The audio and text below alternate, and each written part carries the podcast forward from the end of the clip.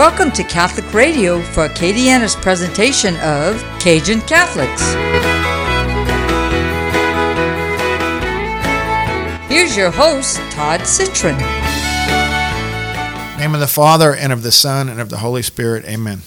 Heavenly Father, we come before you and we thank you for the gift of our lives. We thank you for the gift of our church. We thank you for the gift of our faith.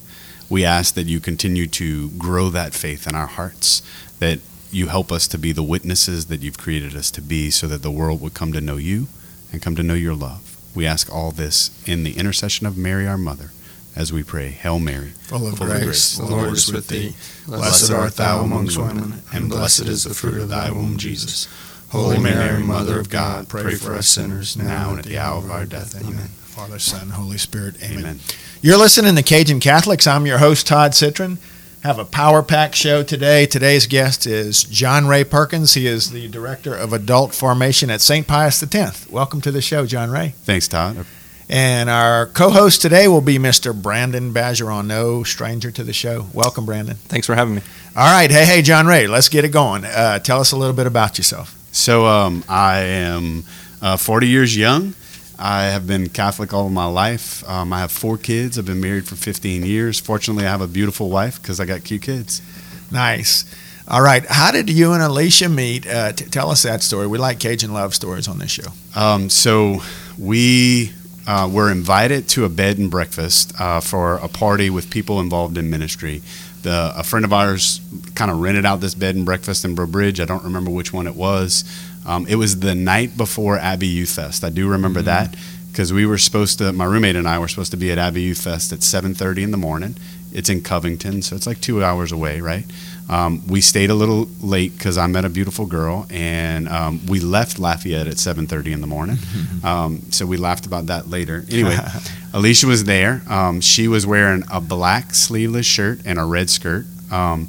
And I, I, I'll never forget what she was wearing that night. Um, we started chatting. I found out that she was the oldest of nine. Wow. Um, and so uh, my my the, my pickup line was, you know, uh, I said, "So I bet you could cook. I have no idea how to cook. Here's my phone number. Would you come over to my apartment one day and cook for me?" And she agreed to. Um, it wasn't a great pickup line, but here we are, 20 years later. I love it. Holy Spirit had some involvement in that. Go ahead, Brandon. I'll let you jump in here. Well, I was just gonna say, uh, my wife and I had the same thing where on our first encounter, first date, we we both actually wore the exact same colored shirt and shorts. So it's funny how you remember what your wife was wearing the first time you take her on a date or ask her out. when she captivates your mind. right? yes. oh yes. So the Holy Spirit speaks to me through numbers, and uh, a lot of our avid listeners know my number 16, and uh, Brandon's 11, and you know we all have a family number, Holy Spirit, and like one of our good friends, Ben Domain, he, he, he tells me the Holy Spirit speaks to him through colors, talking about colors. H- how does the Holy Spirit communicate with you? You know, so um, it, it took me a while to kind of come to that realization. Uh, Father Michael Delcom was my spiritual director for almost uh, a little over a decade, and he speaks to me through my kids. You know, um, it's it's the heart it's the heart of the Father um, that reveals. You know, it's my heart as a father that reveals the heart of the Father to me. You know, and so uh, an image that he oftentimes takes me back to is me rocking my oldest to sleep, and just the realization that this baby who who knows who knows nothing, right? Um, feels safe because I mean I would imagine that as a baby it's instinctive, right? You know when they don't feel comfortable. Would you agree with that statement, Brandon? Definitely. Um, and and the fact that they they're gonna fall asleep in my arms lets me know that they they know that they're loved and they know that they're safe. Um, and so oftentimes God brings me back to that image um, to remind me that you know, hey, I'm safe and I'm loved and and He's here with me. So you know you're the ultimate um, Saint Joseph, and I, I did a, just a little research. Didn't find a little bit online, but I saw that you worked in a workshop with your fa- with your father, and I'm like thinking this guy is Saint Joseph. You know, tell us about that a little bit. Yeah, so um, my dad, uh, my dad used to replicate antique furniture, um, and he would actually he, he would tell you he built antique furniture. Um, it takes 25 years for a piece of furniture to become an antique, um, and so he would build furniture for um, a, a, a store that's since gone out of business. That's kind of how he worked his way through college. Um, and when he graduated college, there was a period of time that he had a, a furniture restoration company. Dad could you could bring dad a, a table that was broken and he could replicate that table in such a way that you wouldn't be able to tell the difference Wow. between the two. I mean, he's he he is phenomenal, and I picked up a few tips and tricks from him. Um, I couldn't rep- replicate a piece of furniture the way that he can, though. But but in the spiritual side of that, I, I'm sure y'all had quite a few conversations in that workshop. For sure. Go ahead, Well, that Brandon. just reminds me of, uh, you know, you were saying St. Joseph and, and the work that they do, but the power of working with hands and seeing a father figure working with his hands and that that model that you had every day. Um, it reminds me of that scripture verse with Jesus, how he grew in stature and wisdom. Um, and then we don't know anything about what Jesus did for however many years uh, until his ministry and all that time, you know, that reflection that we can have of Jesus working with St. Joseph in that workshop and how powerful that was for his life and how powerful it must have been for you. Sure. Um, fortunately, my dad, unlike St. Joseph, never lost me, right? yeah. So um, your day job, when you, when the, the paying job, is a, as a real estate agent here in Lafayette, and um, and I find you know I was praying about this morning, and one of the things I, I thought that was pretty interesting that came to me through prayer was like I've always felt like you know when they say you, you go to heaven, you go home, you go to your home, and everyone who is living that state of sanctifying grace or you know when they die and they hopefully get to heaven they, they're actually going back to their home. I mean that's what the holy spirit revealed to me like it's your house. And so you're selling people heaven. A slice of heaven is the way i look at that. But you ever look at it much that way and tell us how your, your job incorporates in your faith Yeah, so um, you know, I, I'm sure a lot of the listeners know um, because I've bumped into so many Catholic people over the, the years and made such great connections. I did 20 years of professional ministry and youth ministry, and still am currently the director of adult formation, as you mentioned.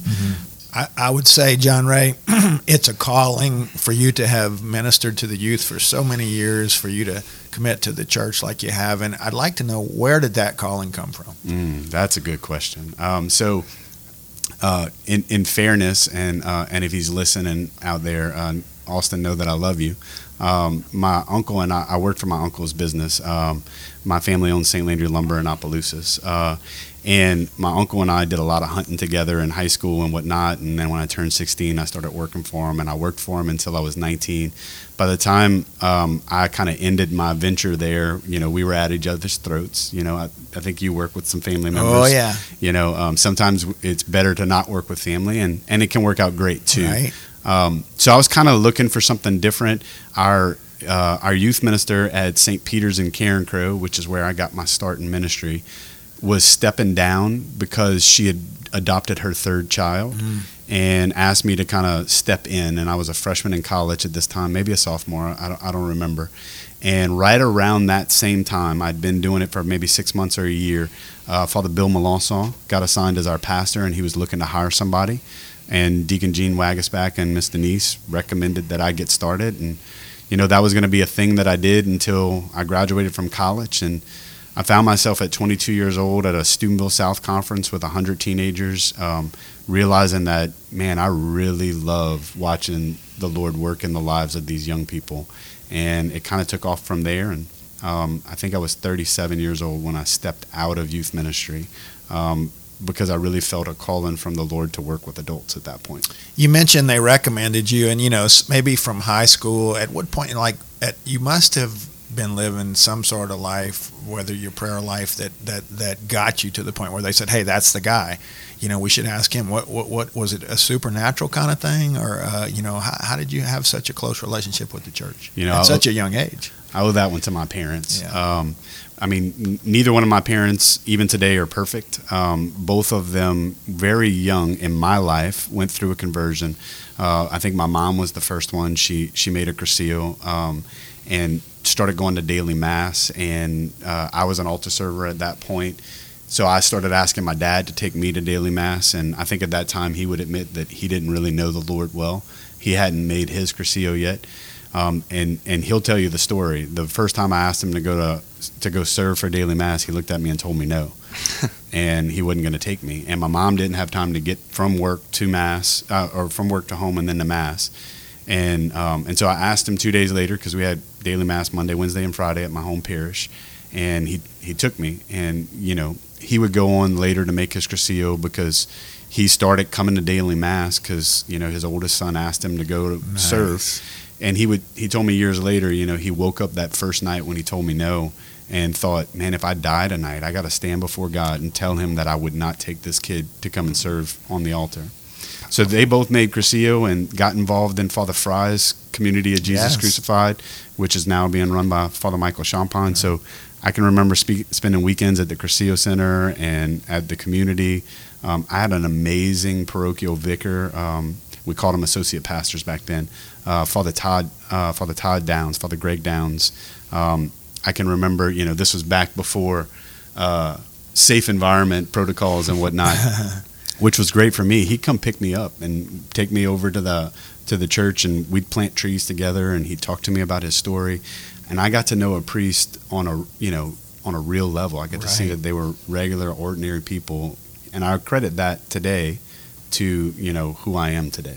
That's nice. Well, it's it's amazing how when we vocalize something, how much power it has, and sometimes our best Catholics out there that are listening, sometimes the best Catholics are the ones who maybe didn't believe in God at a period of time, or the ones who rejected going to mass or rejected their faith, and it's amazing how God used your dad's no to help him in his yes. Yeah.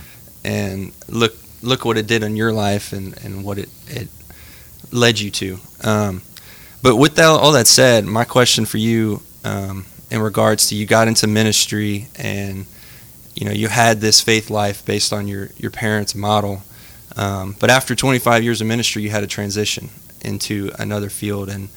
Our corporal works of mercy, you know, we have to provide and give shelter to our children, and you probably saw that from from your father and your parents. Um, was that part of it, you know, leading into moving into real estate?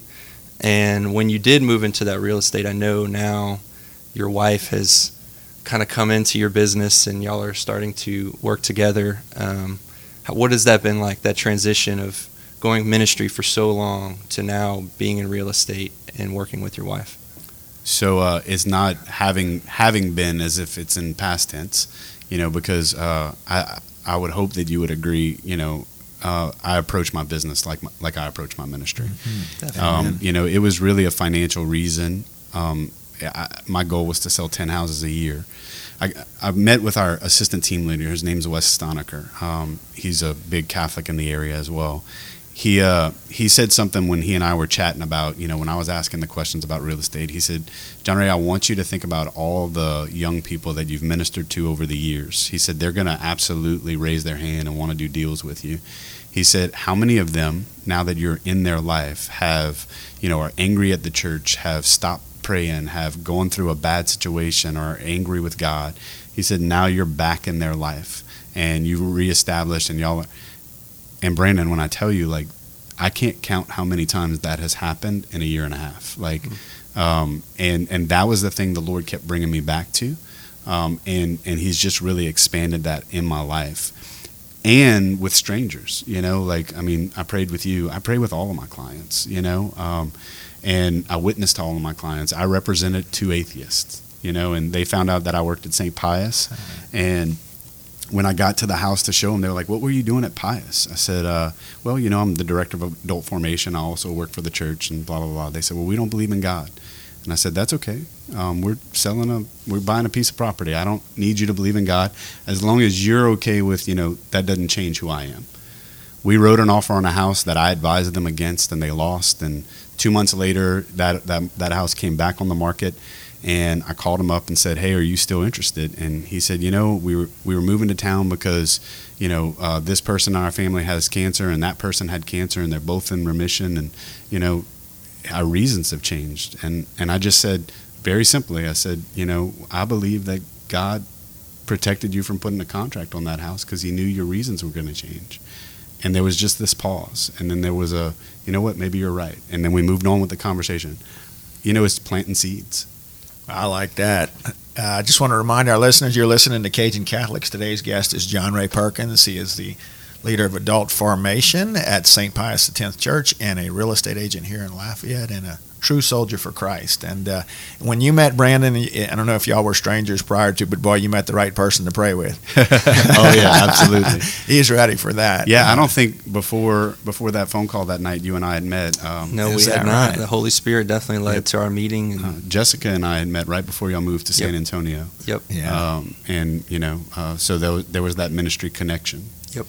Yeah, I like to say all the good things that happened to Brandon happened through Jessica, which happened through me. You know, I mean, that's how it happened. it all goes back that, to you. you know, well, well, really, it always goes back yeah. to God, right? of course, of course.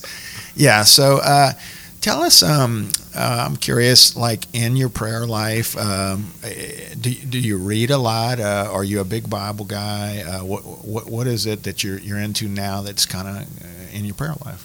And if you'd asked me that question 15 years ago, I wouldn't have known how to answer it. Um, me either. And so, uh, you know, that that was kind of the evolution of what I worked through with Father Michael. You know, um, and and for me, it, it goes back to just really the simplicity and the beauty of being Catholic.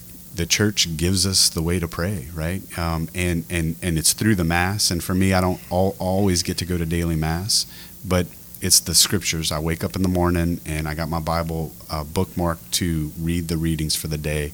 Um, and I'm sure both of you are familiar with Lectio Divina. Um, and I like to listen for that word that God puts on my heart from that, from, you know, whether it's the first reading, the, the psalm, or the gospel, and just really sit with that word, you know, in my life and, and, and what that looks like. Nice. So when God looks at John Ray Perkins, what does he see? Who? Man, you like like pulling away scars right now. Um, I mean, you know, with, with, sitting with the Lord, what I know that He sees, and, and and if I'm being honest, the thing that I, I in my own insecurities struggle for Him to see, I know He sees a son that He's proud of. You know, and, and that I try Absolutely. to live like that every day. Um, you know, and I say that confidently, knowing that you know, being real, that's not always that's not always who I show up as. Sure. Yeah, and you know that we cry Abba Father, and we are His beloved children. And those of you out there who don't don't know that, and John Ray, as he said, he went through years and years of formation to learn that. And once you know that and you can start to live it, you can live with this new confidence, this new light in your life. Um, how is that light in your life? How are you trying to transform that into your children, into your family? What advice can you give our listeners and other fathers out there um, to allow their children to also cry out, Abba, Father. So for me, you know, God always brings me back to that image of, you know, that little boy in my arms that I'm rocking. And, um, you know, and, and that's the place that I, that I really work at living from, you know, knowing that I am loved because, you know, scripture says it, you know, it's not that I, that you have loved me, it's that I have loved you. Right. And knowing that I am loved because God loves me and then translating that into my family. My hope, my biggest prayer is that my kids are going to grow up knowing that dad loved them. Um, one of my, and, and, and this was a realization years later, uh, one of my friend's wives um, has a phenomenal father who always told her, you know, she knew she knew the love of the father, and she'll tell you this because of the way that her dad loved her. Mm-hmm. Um, and when I heard that, I was like, mm, that's what I want. That's what I want for my kids. That's my hope for my kids is that they know the love of the father because of how I love them. You can't you can't uh, give what you didn't receive, and we can only get our love from God, and He is love. So that's how we give it out, and it makes perfect sense to me, and hopefully to our listeners. Yeah.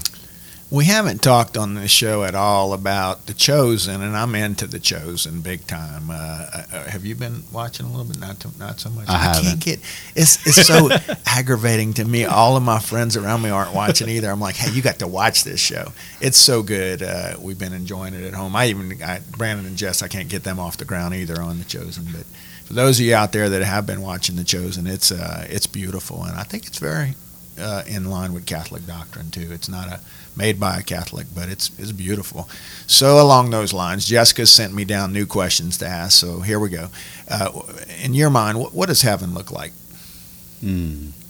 Man, y'all keep asking these really great questions.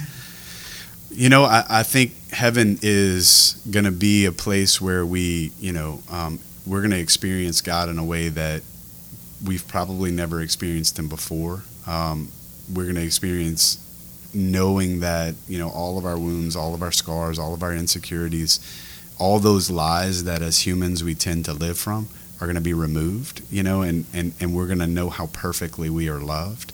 And I think it's just going to be joy and peace. I love that. Sanctifying grace, right? Hey, hey. And you know, Hey, uh, right? that the best I've heard of, of a description of heaven um, is actually, you know, Revelation. People think it's this great fall and this massive, you know, event, but in reality, that Revelation is is the mass. And a lot of people, if, if you're listening, you can experience a glimpse of heaven in mass, and it's that peace and that that calm that you're talking about, where your sins are forgiven and you're seen truly for who you are. And hopefully um, that's a plug for any of you to potentially go to that daily mass and try and use your imagination um, to, to see heaven and that goes in, in line with the show of the chosen and Yeah. in line with your, your imagery of um, you know seeing your, your children in christ and that, that imagination has so much power uh, here on earth to just hope you know it, the scripture says to think of what is above so hopefully all you listening out there just start thinking of what of what is above and start praying with what heaven may look like Mm, I like that. John Ray, what uh, uh, of the of the Trinity, the Father, Son, Holy Spirit? Is there one of those entities that you're more close to, and one that you're further from? You know, I think there's different seasons in my life um, where I've been, you know, really drawn to the Father, or I've really been drawn to the Son, and um, and right now, you know, uh, right now I'm I'm really clinging to the Holy Spirit. You know, um, uh, I mentioned to you guys on the way here, my father-in-law is in uh, in ICU, and he's been anointed, um, and and and the the the reality of what the church teaches about the sacramental anointing is that it has the power to heal. I think that was what last Friday's gospel, um, and um, or no, it was Sunday's gospel, and um, and so you know the the the power of healing that we find in the in the sacraments comes from the Holy Spirit, and so really every day and throughout the day, you know, I'm praying for an unleashing of the the, the flowing of the Holy Spirit, you know, through my father-in-law, so that you know um, that grace from that sacrament can can prevail in his life and bring him to healing. what advice would you give uh, those who maybe have lost someone or going through a similar situation? Um, what has you and your wife and your family begun to do for your father-in-law, and how can some people get through it with their faith? Look for God in it, right? It, it's hard, especially in the midst of it, and on the other side of you know a, a- loss if you've experienced that. Um, where is God in the middle of it? That was one thing that Father Michael always brought me back to in spiritual direction is, you know, what was your sense of God in that moment? And because even in the in the worst tragedies that happen in our life, eh, eh, it's hard to find God in it. But when we do, we begin to find that healing, that comfort, and that peace. Yeah, I have a friend, uh, acquaintance at work, whose whose father has terminal cancer. Just found out, and just having a real hard time with that, and he is as well. And you know, I heard this. You know, you spend the first third of your life worrying about yourself. Everything's about me, and then sort of you spend the second part of your life really with your attention towards your your children, and then your parents, and and then in the last part of your life, you're really back on yourself. You know and I, you know, again with this gentleman that has pancreatic cancer, you know, it's just you and God at that point. You know, we're all going to die, and it's just I, I, I'm, I'm I'm trying to find the words to help them, you know, to help them cope with that. It's tough. It's uh, it's really tough. You know. Yeah, sometimes I don't know, you know, I, I think our presence sometimes speaks more volumes. I had a friend of mine, and she still reminds me of this, and I didn't, I didn't do it intentionally. You know, when we when we stumble onto the right thing to do, you know, and I showed up. Her mom had passed away, and I showed up at the funeral home, you know, because that's what we do. We go and we show our support, and I just hugged her. I didn't. I had no idea what to tell her. I was close with her mom. Um, her mom was a fantastic cook, and I still miss her cooking today. Um, and and all I did, you know, was hug her, and I just held her as she cried for a minute. I said nothing, and to this day, she still thanks me for that moment. You know, it was the presence, and I think I think sometimes in the middle of a tragedy, in the middle of loss, in the middle of suffering, our presence speaks volumes to people more than our words ever can. Yeah, I've heard uh, prayer is acknowledging that God is present.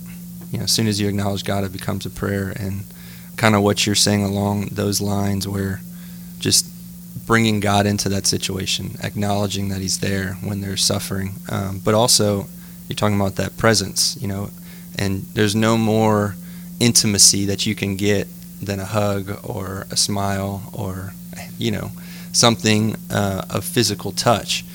And the beauty of our Catholic faith is we also get that in the Mass. We get that in the Eucharist, and we get that um, whenever Jesus is intimate with us in pouring Himself out through the Eucharist so that we can receive Him and find that healing.